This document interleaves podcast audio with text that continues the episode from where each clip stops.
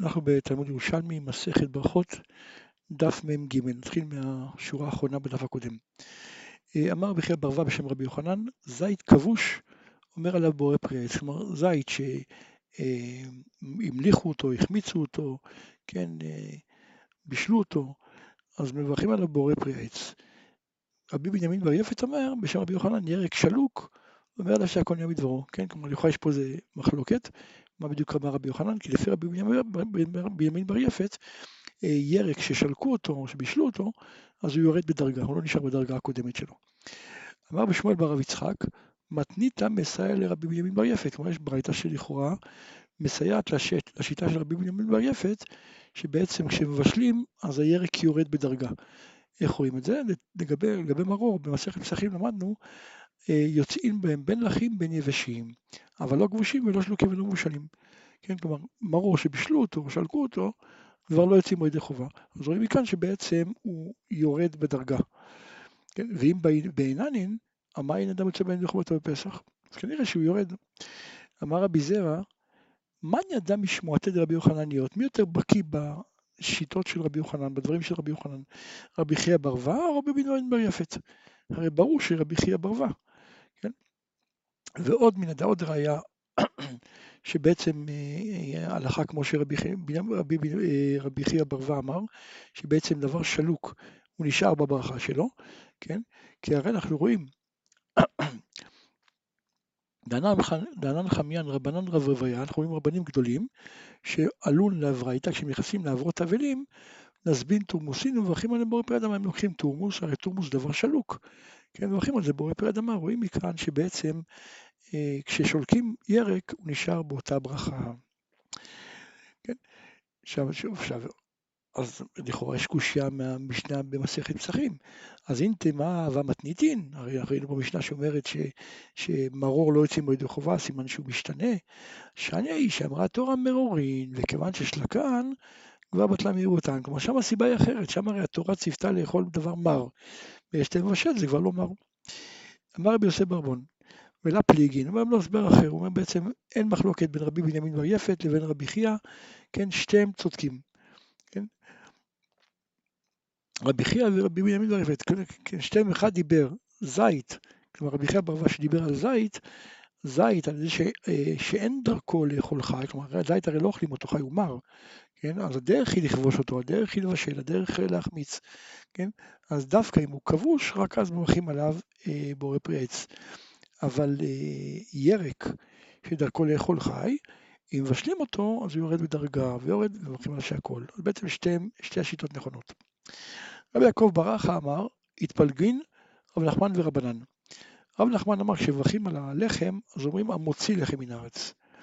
ורבנן אמרים מוציא לחם מן הארץ. כן, מוציא זה לשון עבר, המוציא זה לשון הווה ועתיד.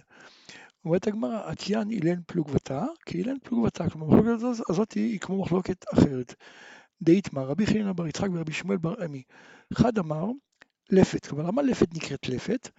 היא בעצם רומזת לנו, כביכול כאילו לא כך הייתה הפת גדלה קודם החטא, כלומר בגן עדן, הלחם היה יוצא מהאדמה כמותה, כלומר היה, אה, החיטה הייתה מוציאה אה, חתיכות לחמים, כמו שהלפת נראית.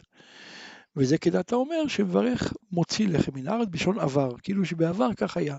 כן, לכן אנחנו אומרים מוציא לחם מן הארץ, כך, כך היה בגן עדן. וכאן אמר לפת לא פתי עתידה להיות, כלומר בעצם בלשון עתיד. בעתיד הלחם יצא מהאדמה כמותה, כן, כמו שכתוב, יהי פיסת בר בארץ בראש ערים. וזה בדיוק כמו דעת האומר, שאומרים עם מוציא לחם מן הארץ, כלומר בעתיד אה, כך יהיה. רבי ירמיה בריך אומר רבי זרע המוציא לכם מן הארץ.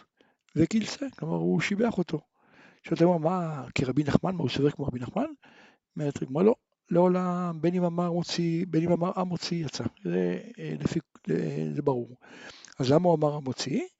כי רבי נחמיה, לא בגלל, לא כמו רבי נחמן, אלא כרבי נחמיה שאמר שצריך לדקדק, לא לערב ראשי אותיות. אז אם הוא יגיד, אה, כן מלך העולם מוציא לכם מן הארץ, אז המלך העולם, המם של העולם ביחד עם מוציא, יתחבר והוא יכול להשתבש. אז לכן הוא אמר תגיד עם מוציא, כדי שיהיה לנו מלך העולם, עם מוציא לחם מן הארץ. יפה. שואלת הגמרא מעתה, אם הוא סובר כמו כדת רב נחמן, אז גם שיגיד עם מוציא לחם, עם מן הארץ, שהמם של לחם לא יתחבר עם מן הארץ, כן, שלא ערב ראשי אותיות, כמו שהוא אומר, עם מוציא לחם מן הארץ. כן, אומרת הגמרא, ממשיכה הגמרא ושואלת, האם כשם שהוא אומר המוציא לחם, כך הוא אומר אב בורא פרי הגפן? כן, ועלתה דעתה יהודי רבנן, האם כשם שהוא אומר מוציא לחם, כך הוא אומר בורא פרי גפן, כלומר לא, לא הבורא. אמר רבי זייקן, רבי זרע באי, האן דנסף תורמוס רק, מי מישהו לוקח תורמוס, מתכוון לברך עליו ונפל ממנו, לקח אחד אחר.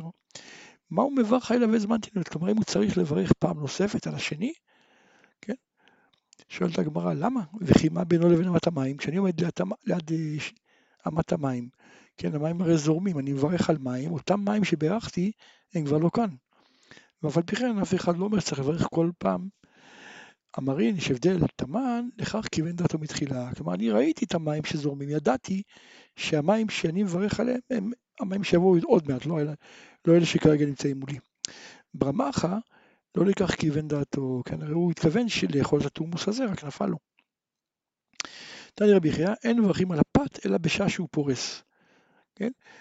כלומר, כשהוא לוקח את הפת שלמה, אז הוא מברך, לא אחרי שזה פרוס, כן? כי אז בעצם יוצא שהוא ברך על כל הלחם, אז גם אם חתיכה תיפול מידו, אז עדיין יכול ליטול פרוסה אחרת, כי הוא בעצם ברך על כל הלחם. כלומר, זה בעצם חוץ מהסברה שמברכים על השלם, זה יותר מכובד, יש גם העניין אה, של פרקטי, כן? אם ייפול חתיכה, אז הוא עדיין יוכל להמשיך לאכול בלי צורך לברך פעם נוספת.